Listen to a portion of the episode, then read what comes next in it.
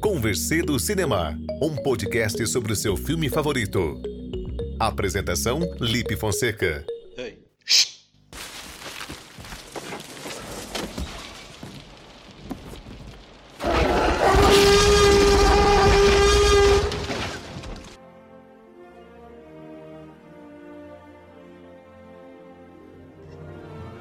A gente acabou de ouvir aí o som do T-Rex e da trilha sonora composta aí pelo John Williams para o filme Jurassic Park de noventa e três, que felizmente é o tema do nosso podcast de hoje, graças ao meu convidado. O André Campos Felipe, ele mora em Londres, ele trabalha com marketing digital na Disney. Por sorte, ele escolheu um dos meus filmes favoritos. André, obrigado pela participação e por ter escolhido um filme tão legal. Oi, Felipe. Não, eu já agradeço o convite, é, também estou muito feliz de participar e de saber também que é um dos seus filmes que te marcou, então acho que vai ser uma conversa bem, bem bacana, que toca no nosso emocional, né? Nossa, no meu toca fundo, toca fundo. Acho que eu resgato um Felipe criança que nunca cresceu de verdade.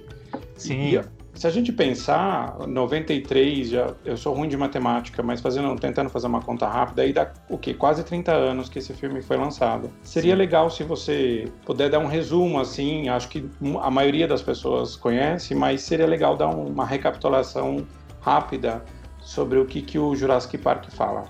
Claro, não, com certeza. Eu acho até curioso que você falou que das pessoas terem assistido esse filme, né? Que a gente também, eu também espero que grande parte das pessoas tenham assistido o Jurassic Park, mas é, eu imagino que com o streaming, a, às vezes limitando o acesso desse filme às pessoas, pode até atrapalhar um pouco de assistir hoje em dia, né? Mas enfim, vamos à sinopse. É, o Jurassic Park conta a história de um rico empresário que monta um parque temático com dinossauros vivos.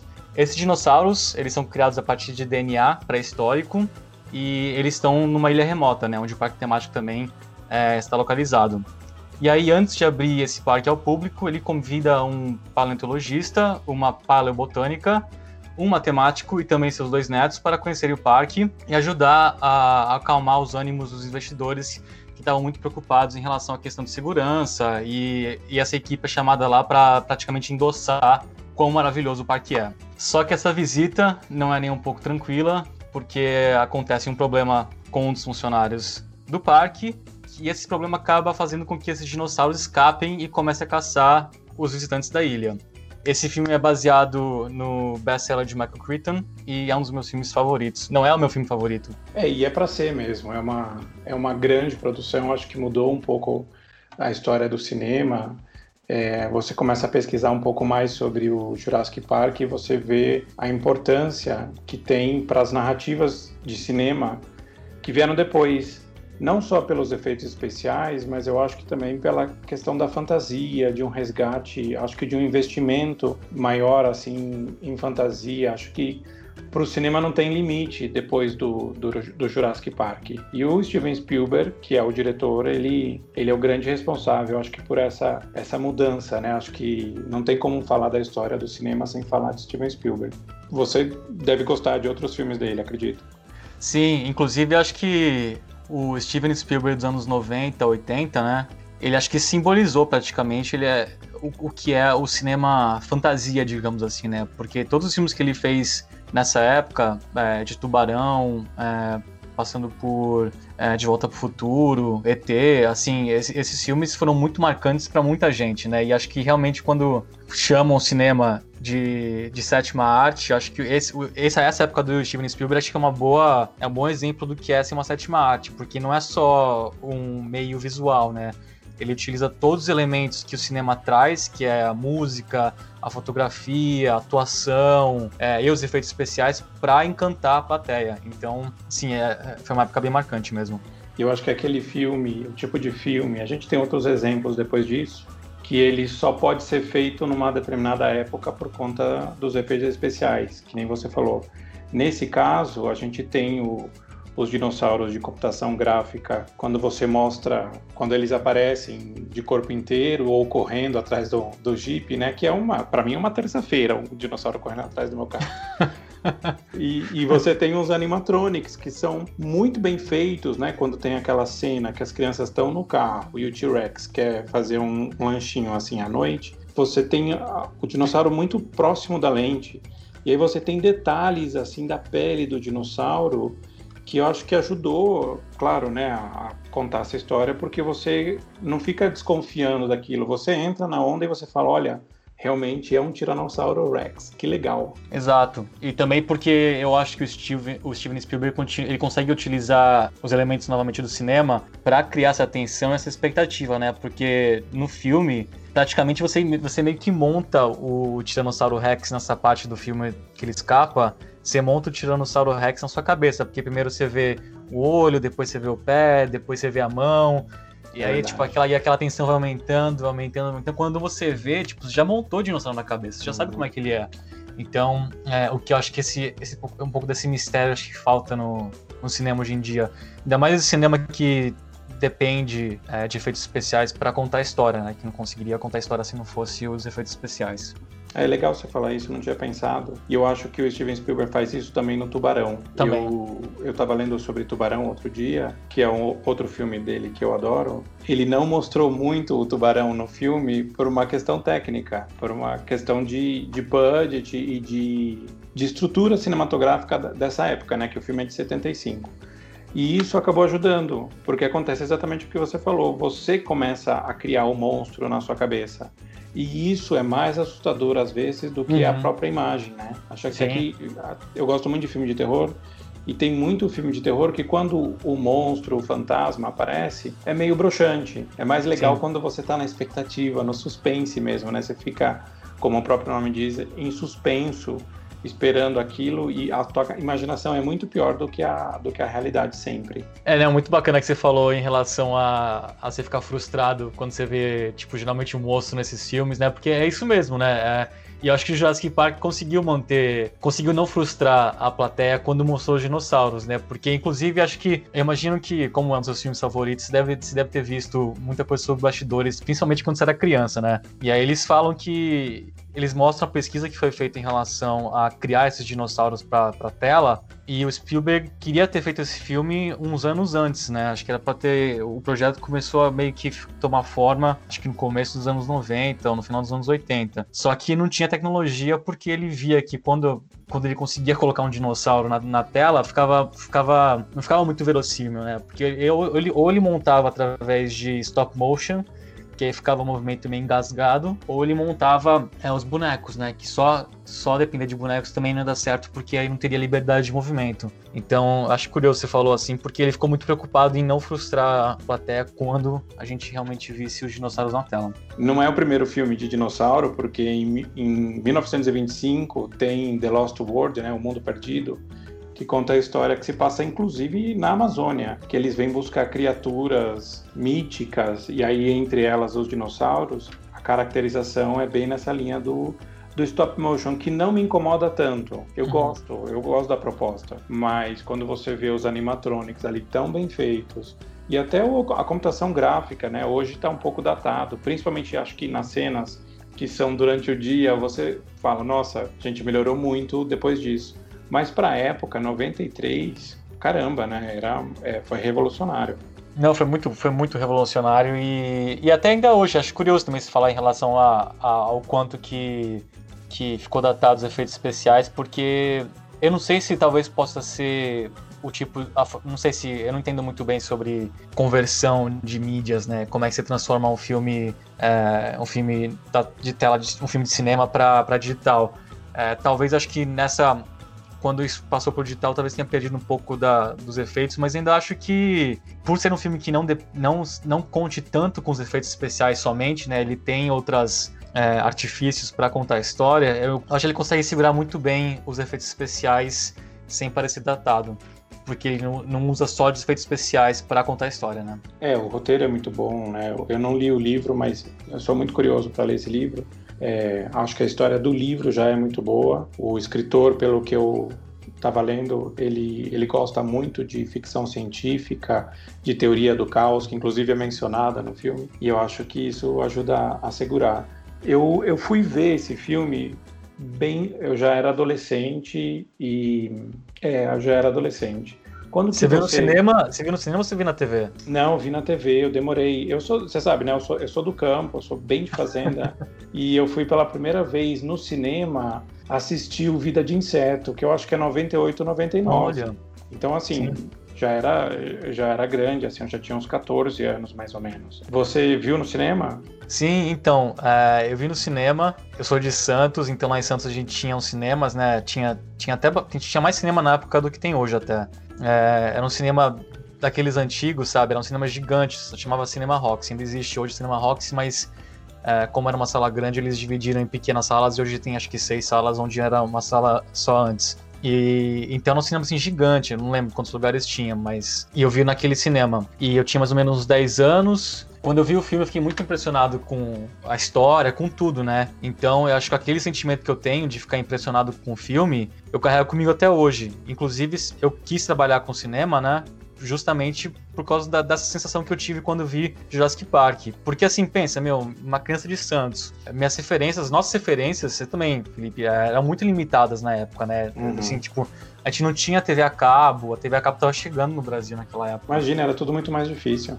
É, e assim, o que a gente tinha como referência, ou era a T V Cultura da Globo, não tô desmerecendo, pelo contrário, a T V Cultura Globo, a T V Cultura dos anos noventa também foi muito maravilhosa, mas é que assim, é, os programas que tinha na T V Cultura era muito mais lúdico, sabe, você usava muito mais a imaginação, então quando você vai pra tela do cinema e tem a promessa de que você vai ver um dinossauro e você vê, sabe, na minha cabeça eu não conseguia entrar como é que, como é que ele conseguiu criar aquilo, porque eu falava assim, meu, tipo, não pode ser boneco, porque ele se mexeu, sabe, uhum. E aí depois Depois disso, imagino também que você passou, uh, não sei se você passou por esse momento, mas que é aficionado com cinema e dinossauro, né? É, principalmente dinossauro, então tudo que tinha sobre dinossauro lia. Aí quando, aí quando começou a ter T V a cabo também, que eu lembro que passava no Multishow, tinha um programa sobre bastidores de cinema. Aí quando teve um especial do Jurassic Park, nossa, assim, tipo, eu gravei em V H S pra assistir várias vezes, ficava vendo, revendo, assim, até fazer furo na fita V H S, sabe, assim, de tão aficionado que eu fiquei com aquele negócio, tanto com cinema quanto com dinossauro. Então foi, foi uma época bem legal. Você também teve essa, essa fase ou não? Com dinossauro até hoje. Eu, eu ontem fui ao mercado e agora tem uma, um quiosque de, de uma livraria, enfim, ali nesse mercado, e tinha livros de dinossauro. Mas infelizmente não tinha nenhum para minha idade, então era livro de dinossauro para colorir, aqueles pop-ups e tal, e aí eu, como tá chegando o aniversário da minha sobrinha, eu comprei um para ela, mas juro que eu tô com vontade de ficar com o livro para mim, porque ela não vai curtir tanto quanto eu. Fica, mas tem esses livros para colorir para adulto, não tem? Então, acho que você pode, o que que tem se pegar o livro do dinoss... dinossauro e pintar no seu tempo livre? Com essa pandemia é bom, porque se dá uma... esquece um pouco do caos que a gente tá vendo no momento, pode ajudar. É, na verdade eu tô fazendo charme, porque eu não tenho nenhum problema de comprar um livro infantil e fazer uma coleção. Eu adoro dinossauros, eu, eu tenho os meus dinossauros favoritos, a gente pode falar sobre isso. Mas eu queria fazer uma comparação com a primeira vez que eu assisti, porque eu fui rever pra gente poder conversar, e me chamou muito mais a atenção, é, como eu já sabia a história, já, já cur- sabia que eu ia curtir muito o lance dos dinossauros e dos efeitos, mas me chamou muito mais atenção do que na primeira vez essa questão do corporativismo, que tem uma certa crítica uhum. aí de fundo, né? Porque você tem toda essa estrutura desse parque, mas você também tem a questão da espionagem, você tem aquele personagem que depois é atacado no Jeep, você tem é, que ter o aval do, desses outros especialistas, e, e esse John, que é o fundador do parque, ele acaba colocando em risco os próprios netos. Eu até fiquei pensando nessa teoria, nessas teorias loucas, se o John não colocou os netos ali junto com os paleontólogos, meio que de propósito, para falar, olha, as crianças vão curtir tanto, inclusive vocês podem ver os meus netos aproveitando o parque aí antes de todo mundo. Você acha que isso faz um certo sentido ou é muito viagem? Não, eu acho que a parte do corporativismo e espionagem é um dos temas principais do filme. Por isso que esse filme é tão bom, porque ele não é, não é, não é, não é um filme sobre monstros, não é um filme sobre dinossauros, simplesmente. Que esses temas parece que estavam muito em voga também nos anos noventa, né? Mas, pra você ver como pouca coisa mudou, né? Corporativismo tá aí é, ainda... ainda afetando nossas decisões do dia a dia. Mas, sim, eu acho que é um dos temas, assim como o progresso, né? Também quando eu assisti ontem um filme, e é a questão do progresso a qualquer custo, me parece, assim, ser um dos temas, se não o tema principal do filme. E isso também é um tema atual hoje em dia, né? Porque com redes sociais, tecnologia, nossa privacidade sendo invadida, sabe? O quanto que o progresso a qualquer custo é bom, sabe? Ainda acho que esse tipo de... de questionamento ainda muito relevante hoje em dia. É, Inclusive, eu... é, é, Laura Dern, a maravilhosa Laura Dern, que depois de fazer Big Little Lies uhum. né, na T V e também é, a Marriage Story no ano passado, também eles levantam a questão do feminismo em, em alguns poucos momentos também, com, a, com essa personagem da Laura Dern. Eu só fiquei pensando que em nenhum momento o filme levanta bandeiras a ponto de ser documental. Não vira para a câmera e fala, olha, agora vamos falar de corporativismo, risco do lucro acima da vida, ou de feminismo. Mas eu acho que essas temáticas são contadas no meio de uma história ali de ação, aventura, de ficção científica. A mim me agrada muito. Porque quando vou assistir Jurassic Park, eu quero uma diversão, e que bom que ela é uma diversão inteligente a ponto de abordar temáticas, como você disse, que continuam atuais aí depois de quase trinta anos. E também tem aquela batalha entre o, o Grant, que é contra a tecnologia, sabe, não gosta de criança, e contra o Hammond, que é o criador do parque, que é, é o que gosta de tecnologia, que é progresso a qualquer custo. E aí é essa, digamos que... batalha entre os dois, né? Porque o Grant precisa ver que ele precisa mudar, que o progresso para ele é inevitável, porque ele precisa mudar, ele tem que evoluir, ele tem que, tipo, aceitar a tecnologia na vida dele, ele tem que, talvez, aceitar também a criação de crianças. Então, no clímax, inclusive no clímax, é a tecnologia que acaba salvando todos eles, né? Porque é a menina que vai lá e coloca um código no computador que fecha as portas, aí eles conseguem escapar. E o Hammond, no final, que é o progresso que é custo, vê que no final, tipo, ele não pode ser assim, porque ele colocou a vida dos netos em risco, né? E que o progresso é uma ilusão, inclusive que a personagem da Laura Dern fala isso pra ela, que é uma ilusão. Enquanto ele controla, o progresso é bom, sabe? Enquanto ele consegue controlar aquilo lá, o progresso, a tecnologia é maravilhosa, mas quando sai do controle dele, Aí vira, aí vira um problema. É, acho que o filme acaba defendendo o meio termo, que é o que eu defendo em relação aos dinossauros. Eu não sou contra, eu acho que tem que resgatar. Eu acho que tinha que ter, eu queria ter. Qual é o seu, seu dinossauro favorito? Vamos lá. Olha, eu tava vendo, quando tava vendo o filme ontem, eu fiquei pensando nisso também, né? Eu acho que o brontossauro talvez seja meu favorito. Mas quando eu vi aquele que... Agora eu, eu escapei o nome do, do dinossauro, mas como você é o expert, você pode me ajudar. É o que espirra o negócio no personagem. personagem que rouba os, os D N As. Como é que é o nome daquele dinossauro? É o Dilophosaurus? Dilophosaurus, esse mesmo. Ah, tá vendo? Meu conhecimento dos anos dos dinossauros também não está muito defasado. Sim, o Dilophosaurus é o meu é, dinossauro favorito dos anos oh, dois mil. Nós dois falamos errado. Dilophosaurus, é o contrário.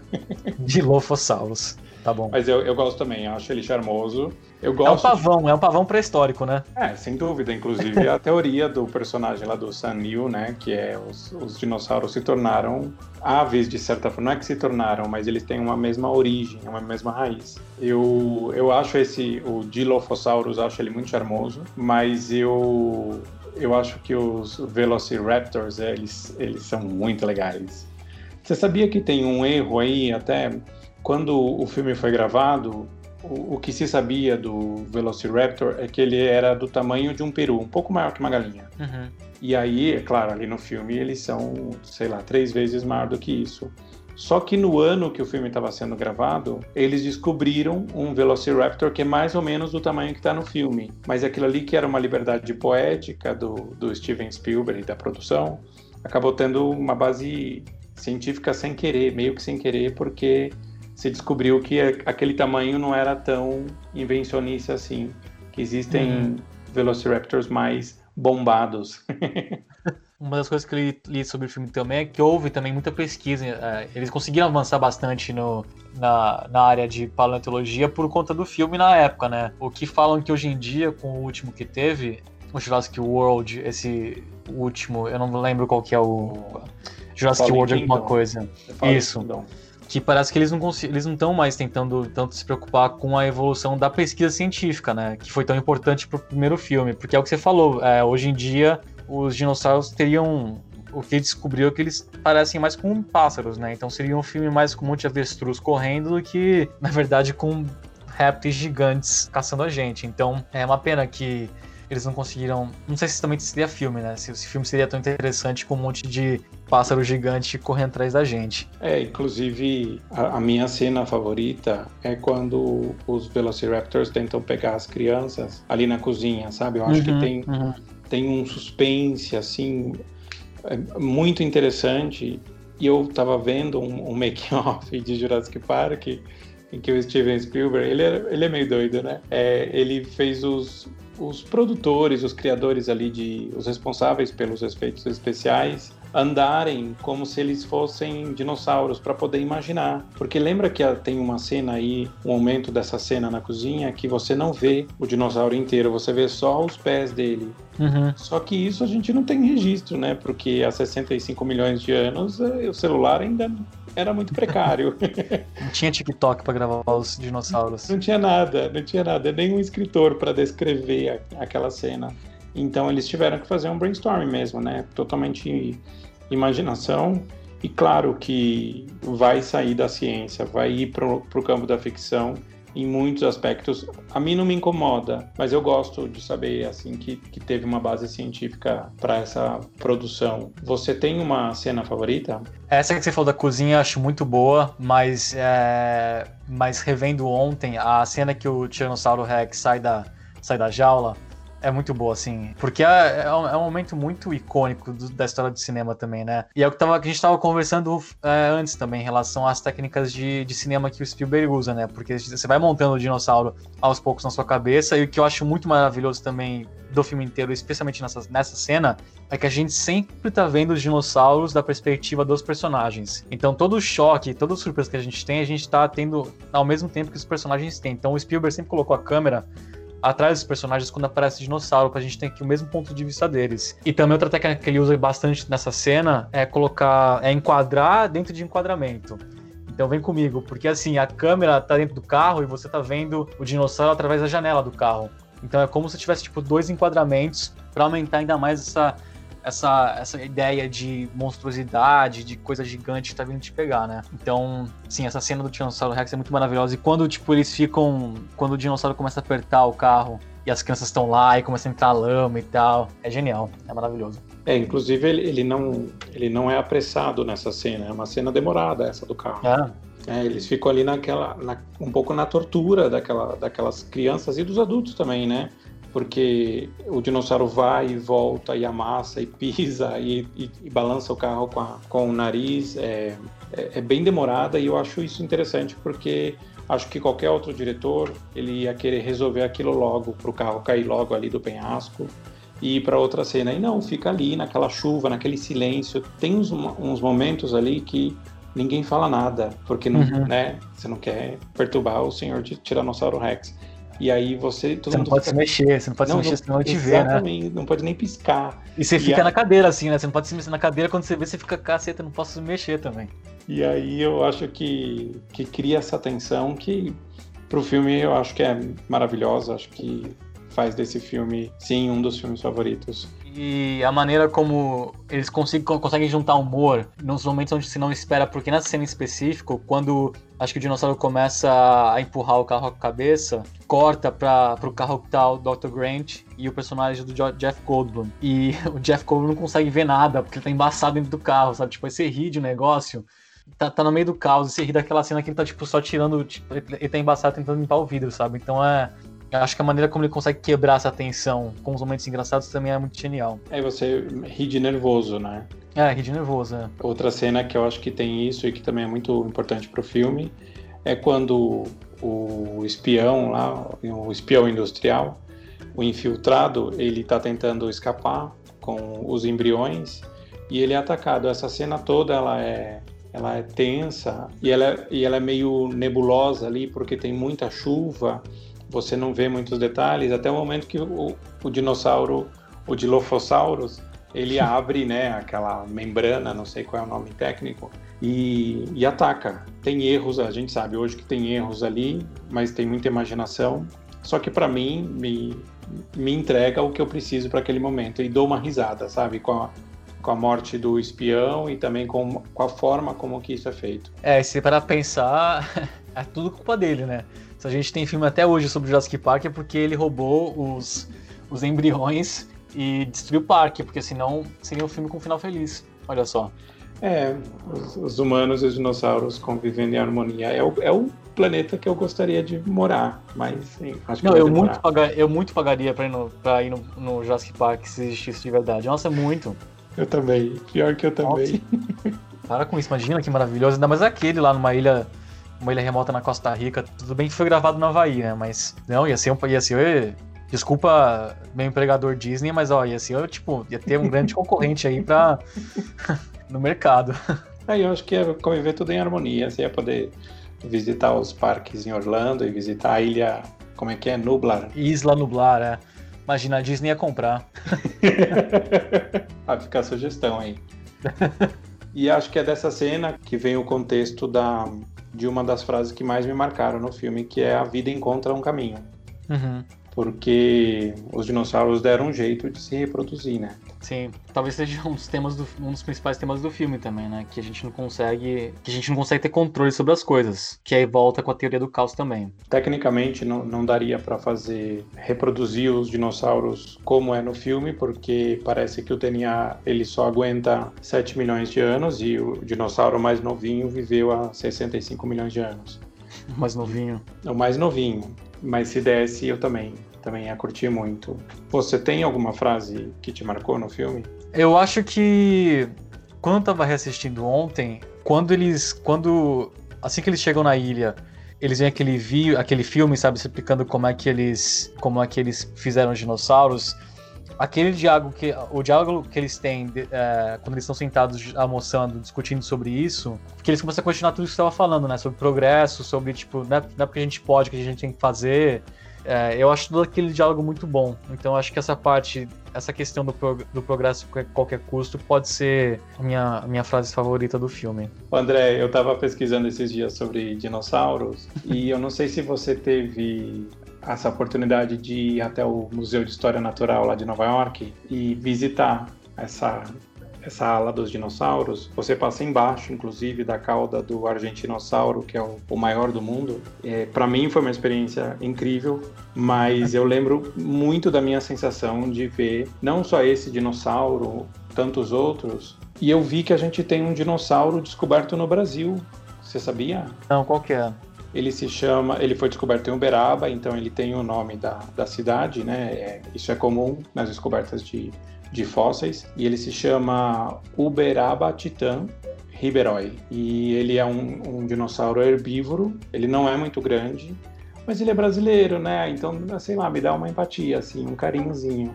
Será que ele é caramelo? Que nem o vira-lata caramelo, que é uma coisa brasileira também.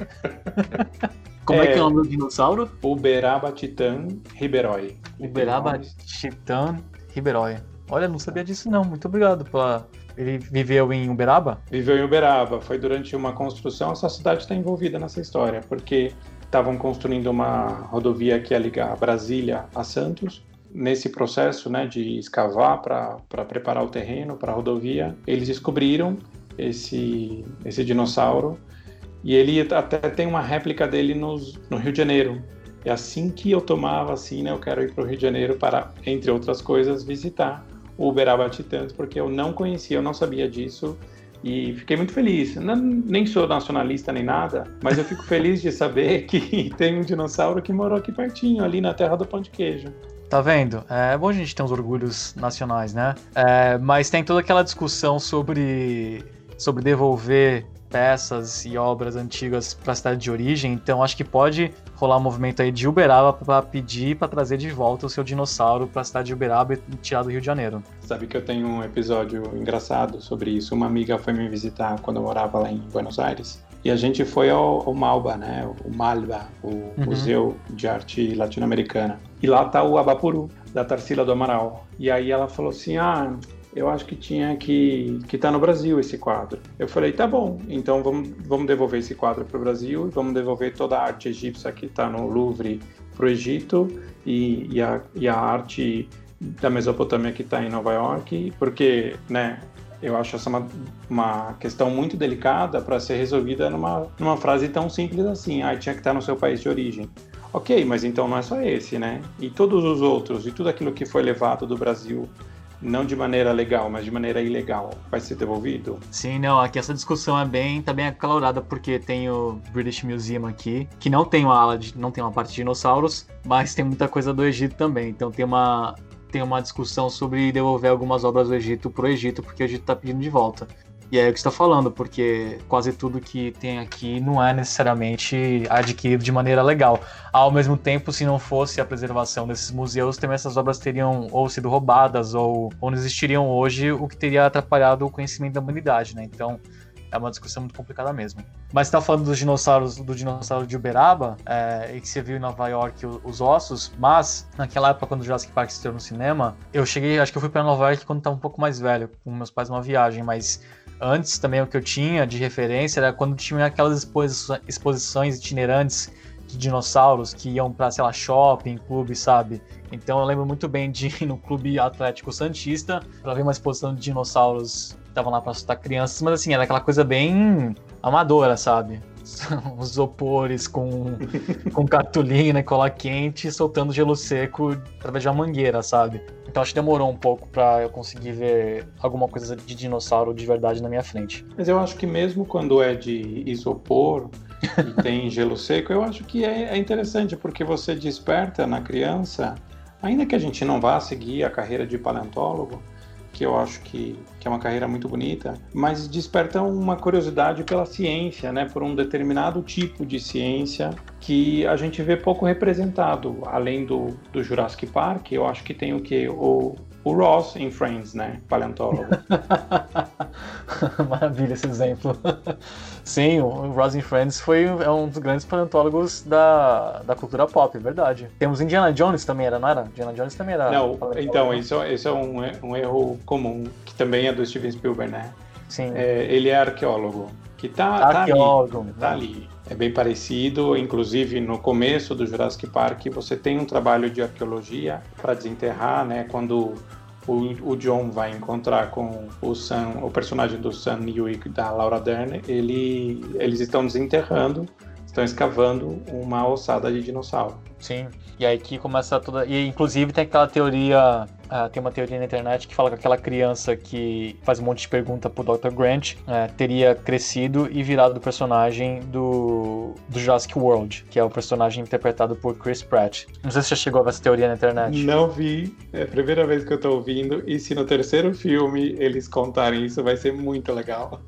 A linha do tempo se encaixa também, então seria maravilhoso se essa teoria pudesse ser comprovada no próximo filme, né? Que estão terminando de gravar, não sei o que aconteceu com o Corona, mas eles estão terminando de gravar o terceiro filme dessa nova, dessa nova trilogia para chegar no cinema em breve, perto de você. Mesmo que eles não, não usem essa teoria, eu, eu acredito nisso agora mais do que em mim mesmo. Eu estava pesquisando um pouco para trazer curiosidades, a maioria a gente já falou ao longo do, da conversa, mas eu, eu achei muito interessante que o filme estreou em noventa e três e em noventa e quatro ele foi indicado para o Oscar. Ele ganhou os três prêmios para os quais ele foi indicado, que é som, edição de som e efeitos especiais, claro. Aliás, em efeitos especiais ele concorreu com outros dois, é um chamado Risco Total e o outro é O Estranho Mundo de Jack. Não tinha como. Era difícil coisa... para efeitos especiais, né? Não, é assim, que, quem apostou em outro que não seja o Jurassic Park, acho que perdeu feio. Era difícil, era um e, pouco corrido. E nesse Oscar, o Steven Spielberg concorreu com outro filme, e ele ganhou de melhor filme e melhor diretor pelo A Lista de Schindler. Achei isso muito curioso. Sim, é verdade, e mostra como o Spielberg é muito versátil também, né? Que ele consegue, tipo, ir de um desses filmes... efeitos especiais, explosões e barulho para filmes mais pesados, com uma história mais elaborada, baseada em fatos reais. É verdade, eu não tinha, eu, não, eu lembrava que Lista de Schindler e Jurassic Park tinham sido estreados no cinema com datas próximas um do outro, mas eu não lembrava do, do fato do Oscar, não, interessante. Não, eu também não, descobri isso num site chamado Google, que me conta ah, tudo. Conheço, conheço sim. Você tem alguma outra curiosidade ou a gente pode passar para as recomendações finais? É, eu não sei se seria uma curiosidade e recomendação final, mas é também um conto da, da infância. Mas, obviamente, como a gente conversou sobre a febre de dinossauros que se instalou no planeta logo depois do Jurassic Park, passava na Globo de manhã, meio que uma, um spin-off, digamos assim, de Jurassic Park, que era o quê? Família Dinossauros. Eu não sei se Família Dinossauros teria sido possível se não fosse Jurassic Park, mas enfim, Família Dinossauros é, é tão maravilhoso quanto e E, enfim, é, e acho que a tecnologia também de Família Dinossauros é tão bom quanto o Jurassic Park, que inclusive é, está para estrear, reestrear de volta no Disney Plus em breve. É, então tá aí a minha indicação e, e é isso aí. Eu ia, ia, ia ser a minha indicação, uma das. Eu, eu sou louco pela Família Dinossauro. É eu muito acho, maravilhoso. Não sei, não, é, forma, formou caráter, né? Não tem como. Sim. E eu só não indiquei porque realmente não, ainda não está disponível no Brasil. Eu vi que nos Estados Unidos já entrou no Disney Plus, mas aqui tô... Tô atento, tô bem atento. Você tem mais alguma recomendação? Eu acho que quem pudesse, quem puder assistir a Laura Dern, o trabalho de Laura Dern depois do Jurassic Park, acho muito maravilhoso. Não sei se você chegou a assistir é, Big Little Lies ou Marriage Story, Felipe? Eu vi os dois e ela realmente é apaixonante na, nos, nas duas, né? A, primeiro é uma série e depois é um filme, né? Sim. Ela tá maravilhosa nas duas coisas. Porque eu acho que em relação ao elenco, assim, quem mais fez coisas interessantes depois de Jurassic Park vale a pena assistir, acho que talvez seja ela, assim, não consigo lembrar. Obviamente também tem o Jeff Goldblum, também, que fez filmes maravilhosos como Ilha dos Cachorros, é, do Wes Anderson, ele faz a voz dos cachorros também, que recomendaria bastante. Mas acho que seriam esses, é, seria realmente o trabalho de Laura Dern depois, que eu recomendaria assistir. Tô também esperando pra internet inventar alguma teoria de que... É, Renata em Big Little Lies era, na verdade, a mesma personagem de Jurassic Park, sabe, que separou de doutor Grant, e aí foi morar em Monterey, ficou rica, enfim, eu tô esperando pra internet. Alô, alô, alô, internet, por favor, crie uma teoria da conspiração aí. Você sabe que ela volta no último filme, né? Ela vai voltar nesse agora? Uhum. É sério? Ela tá nos créditos. Não sei se vai ser um flashback ou, de repente, uma gravação antiga, alguma coisa assim, mas ela tá nos créditos do terceiro. Nossa, porque eu sabia que o doutor Grant voltava, mas eu não sabia dela. Que maravilhoso. É, eu também fiquei bem feliz. Estou muito ansioso agora, ainda estou mais ansioso ainda por esse filme. Assim, a gente provavelmente vai quebrar a cara com esse filme, né? Mas, é, assim como todos os que a gente do Jurassic Park, que foram continuações, mas... Inclusive, acho que respondendo sua pergunta a... a indicações, é, talvez indicações não seja para ver, seja para não ver os, as sequências, né, de Jurassic Park, principalmente as que vieram depois do original de noventa e quatro, que é O Mundo Perdido, e tem aquele outro também que é horroroso, como é que é o nome? Eu, eu não vou nem comentar, porque eu discordo totalmente disso que você tá falando. Pura. Jurassic Park três é o nome do filme. Falta muita criatividade de colocar como Jurassic Park três. Mas você gosta do, desses, dessas sequências? Eu, eu gosto de todos. Não tem um pra mim que seja, nossa, super ruim, assim. Porque é aquilo que eu tava comentando antes. Ele entrega o que eu espero. O, prim, o primeiro, ele entrega muito mais. Porque ele entrega um pouco de ciência... Ele entrega reflexões é, filosóficas, né, sobre a vida, o consumo, o corporativismo e tal. Os outros, eles são bem mais farofas, mas, nossa, quando colocam no dois, que é o Mundo Perdido, né, eles colocam um dinossauro num navio e falam, vamos levar para a cidade, e o Sim. dinossauro aparece num bairro residencial, aquilo para mim é um fanservice que me agrada demais, eu aceito aquilo e agradeço. Não, tudo bem, assim, eu, é, pra talvez justificar minha resposta, eu não recomendo pra ver, mas assim, também se, se aparecer mais um no cinema, eu vou ver. Porque eu paguei pra ver esses filmes no cinema e eu vou continuar pagando pra ver Jurassic Park no cinema, não tem jeito. Mas, não, esse é o Mundo Perdido da verdade, quando eles, vão pra, quando eles foram pra... Quando eles chegam lá, acho que Chicago, não é? Quando eles liberam, libertam os dinossauros na cidade, é... Realmente foi uma mistura de, de farofa com, sei lá, foi, foi uma mistura de sentimentos. Mas esse último que eles lançaram, que é o que a gente acabou de falar, eu tô, tô péssimo pelo nome, eu desculpa, Felipe. Oh, The Fallen Kingdom. Fallen Kingdom. Esse, particularmente, acho que é o mais, é o mais fraco de todos, porque aquela história da, da mansão, e ficar muito preso na mansão, você não concorda que esse, pelo menos, não, não é um dos melhores, não? É, eu, eu, não, eu não gosto... de uma coisa que é muito importante nesse, nesse último aí, que seria o quinto, né? Se a gente considerar que são que tem é. uma narrativa de seis, vamos imaginar. É, que é reescrever a história do primeiro. Então o John tinha um sócio e não sei o quê. Sem dar muito spoiler, porque eu acho que é, é justo que a gente dê spoiler do filme que a gente tá falando, mas aquela revelação final da menina e do avô, e, ai, aquilo pra mim é muita farofada, aquilo, sabe, eu quero ver os dinossauros e para um pouco com isso. O que eu gosto muito desse, desse mais recente é a participação da Geraldine Chaplin, que é a filha do Charlie Chaplin, que ela faz a, a governanta ali que cuida da, da menina, e eu acho isso muito legal, dar espaço pra Geraldine Chaplin. Ah, não sabia disso, muito interessante. Mas é verdade, tinha até esquecido desse fato da, da revelação final. É, mas... pra mim é forçado, assim, sabe? É, tipo, forçado. É meio novela mexicana, só faltou dar um close e, sei lá, e congelar a cena. Tira muito do foco da proposta que é do filme, né? Que é mostrar ali o convívio com esses bichos tão queridinhos que são os dinossauros. Sim, mas o anterior a desse, né, que seria o quarto na nossa linha do tempo... É, aquele eu não achei tão ruim assim não, até achei que ele trouxe uma nostalgia boa, assim, sabe? Que eles, que é a história de tentar recriar o, o parque, recriando dinossauros mais, é, mais barulhentos, maiores, mais perigosos. Eu gostei dessa, eu gostei dessa premissa, eu não achei, eu, eu, eu acho que esse não é um dos piores não. Então esse eu até recomendaria assistir, que, e eles trabalham muito bem com a, quando eles mencionam o original, acho que eles fazem uma, é uma, é boa, é uma boa maneira de, acho que, acho, acho que foi uma boa, um bom... Como é que eu posso falar? Uma homenagem. Foi uma boa homenagem, exatamente. É, também achei. E consigo, inclusive, perdoar a Bryce Dallas Howard fugindo do Tiranossauro Rex, correndo lá de salto. Eu consigo. Então, é, se parar pra pensar, tipo, tantas cenas clássicas de Jurassic Park como uma franquia, né? A cena do Tiranossauro Rex, a cena da cozinha... E essa cena dela correndo de salto alto entrou para essas, essas cenas é, mais a, icônicas dessa série. E, e praticamente não tem muito a ver com o dinossauro, né? Porque o, fa, o fato icônico é ela, ela correr de salto alto. Parece que foi uma exigência da atriz, né? Dela não tirar o salto alto em nenhum momento. Não, e eu curioso, porque, se eu não me engano, no YouTube tem uns vídeos de, deles gravando essas cenas, né? E ela corre, tipo, ela corre de salto alto, mas é só, tipo, lá, três metros.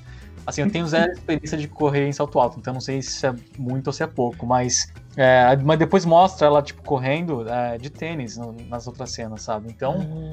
cadê, sabe? Tanta ciência também pra descobrir esses dinossauros, como é que eles se mexiam, o barulho que eles faziam, e aí eles dão essas furadas com salto alto. Eu tenho medo só desse último... Eu vou assistir e, e já, nem vi e já gostei, mas eu só tenho, eu só tenho medo de ser um salto de tempo muito grande... E ser uma coisa assim, de dinossauros domesticados, sabe, na, na Times Square. Aliás, você falou que os seus, seus dinossauros favoritos eram os Velociraptors, é um deles. O que você achou deles serem domesticados por Chris Pratt? Faz muito sentido, porque o Chris Pratt pode domesticar o que ele quiser. O que Olha ele aí, quiser. Relação ao Brasil. Bom, momento fofoca e momento tietagem. Eu gosto dessa proposta de dar mais espaço para os Velociraptors do que para o T-Rex. Porque o T-Rex acaba sendo, né, ele é o... No mundo dos dinossauros, o T-Rex ele é o Power Ranger vermelho. Então todo mundo acha que ele é o só, ele é o fodão e tal. E você tem muitos tipos de dinossauros. Você tem os Triceratops. E, e você dá espaço e protagonismo para os Velociraptors. Eu gostei muito. Você, você acha isso ruim? Não, eu acho que quando eu vi no trailer também aquela cena dele, dele uh, na moto com os Velociraptors ao lado dele, eu falei, putz, eles já estão mal, mal retomaram a franquia, já estão fazendo essas coisas. Mas quando eu vi o filme, eu achei que eles deram uma explicação que ficou, assim, verossímil, sabe? Verossímil, obviamente, que dentro do, do, do, da proposta da história. Então não me incomodou muito, não. Então eu consigo... Acho que é tudo uma questão de, tipo, de ser verossímil, né? Assim, se eles conseguem explicar muito bem por que, que as coisas estão tomando o rumo que estão tomando, a gente tá comprando, né? É como você falou, tipo, tô aí, já, já, nem, já nem vi, mas já gosto. Eu, antes de dar as minhas recomendações, eu queria só contar um, uma fofoca de bastidor.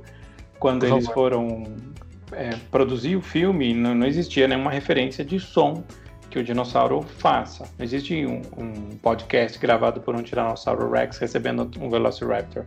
Não. Então, o Steven Spielberg pediu para os responsáveis pela técnica misturarem vários sons de animais. Então, tem de cascavel, tem grito de macaco, é, é muito... Cachorro, né? Exato, é tudo misturado. E durante as filmagens, quando o Tiranossauro tá gritando, ou qualquer outro dinossauro, o Steven Spielberg tava com um megafone fazendo ele o som de dinossauros. E tem uma entrevista do Sam Neill falando que esse foi o momento mais difícil, porque todo mundo queria rir. Eu imagino que deve ter sido um processo... Porque a atuação do, desse filme também é muito boa, né? Eu imagino que, estando naquele set, naquela época... Porque é o que você falou, tipo, não tinha nenhuma referência do que, que eles iam colocar na tela, né? Então os atores tiveram que trabalhar muito com a imaginação. Porque hoje em dia, acho que tem... não sei lá, não tem zero, tem zero experiência com a atuação, mas eu acho que, eles, acho que você consegue ter uma ideia do, que, do produto final quando você está num set de filmagem. É, inclusive, acho que eles até conseguem tipo, criar versões mais não tão finais das cenas com, na hora mesmo, né? O que eu acho bem bacana. Mas na época, imagino, sei lá, eu, eu queria ter... Se eu pudesse voltar no tempo em algum momento, acho que voltaria para aqueles atos de filmagem. Deve ter sido um processo criativo muito curioso, assim, sabe? Tipo, tentar... Como é que você explica para um ator que vai ter um tiranossauro correndo atrás dele e ele não tem referência de como é que vai ser isso na, na tela, sabe? Eu voltaria no tempo para sessenta e cinco milhões de anos atrás. É verdade, é verdade. Mas, eu, o Felipe, a gente não comentou também uma coisa, antes de você passar para suas recomendações, é que a gente falou sobre algumas... sobre O que o, porque o filme é tão bom, né? A gente falou sobre o tema, a gente falou sobre a atuação, a gente falou sobre os efeitos especiais, a gente falou sobre o roteiro, mas a gente não falou sobre o quinto, que também é muito importante nessa história, que é a trilha sonora. É, John Williams, com a, aquela trilha sonora clássica do Jurassic Park, que, assim, eleva o filme a uma, a uma potência, assim, enorme e, e, e se não fosse a trilha sonora também, acho que o filme não seria tão bom. Você é concorda? Verdade. Concordo, inclusive eu acho que tem a ver com a intimidade que o John Williams e o Steven Spielberg têm. Eles trabalharam juntos em A Lista de Schindler, o Tubarão, Sim. É, o E T, e o John Williams, além do talento, eu acho que ele sente muito, sentiu muita vontade para criar. Eu acho que é uma das músicas mais icônicas do, do cinema. Você ouve e você sente que você está no helicóptero sobrevoando a, a ilha para ver os dinossauros ali por cima. Ah, não, o John Williams, ele tem, ele tem trilhas sonoras muito marcantes, né? Como você falou, tipo, tem Indiana Jones, tem De Volta para o Futuro, Star Wars, Harry Potter. Então, e tá, se eu não me engano, também ele fez até o Prenda-me se for capaz. Ele também foi o... A trilha sonora também é dele. Então...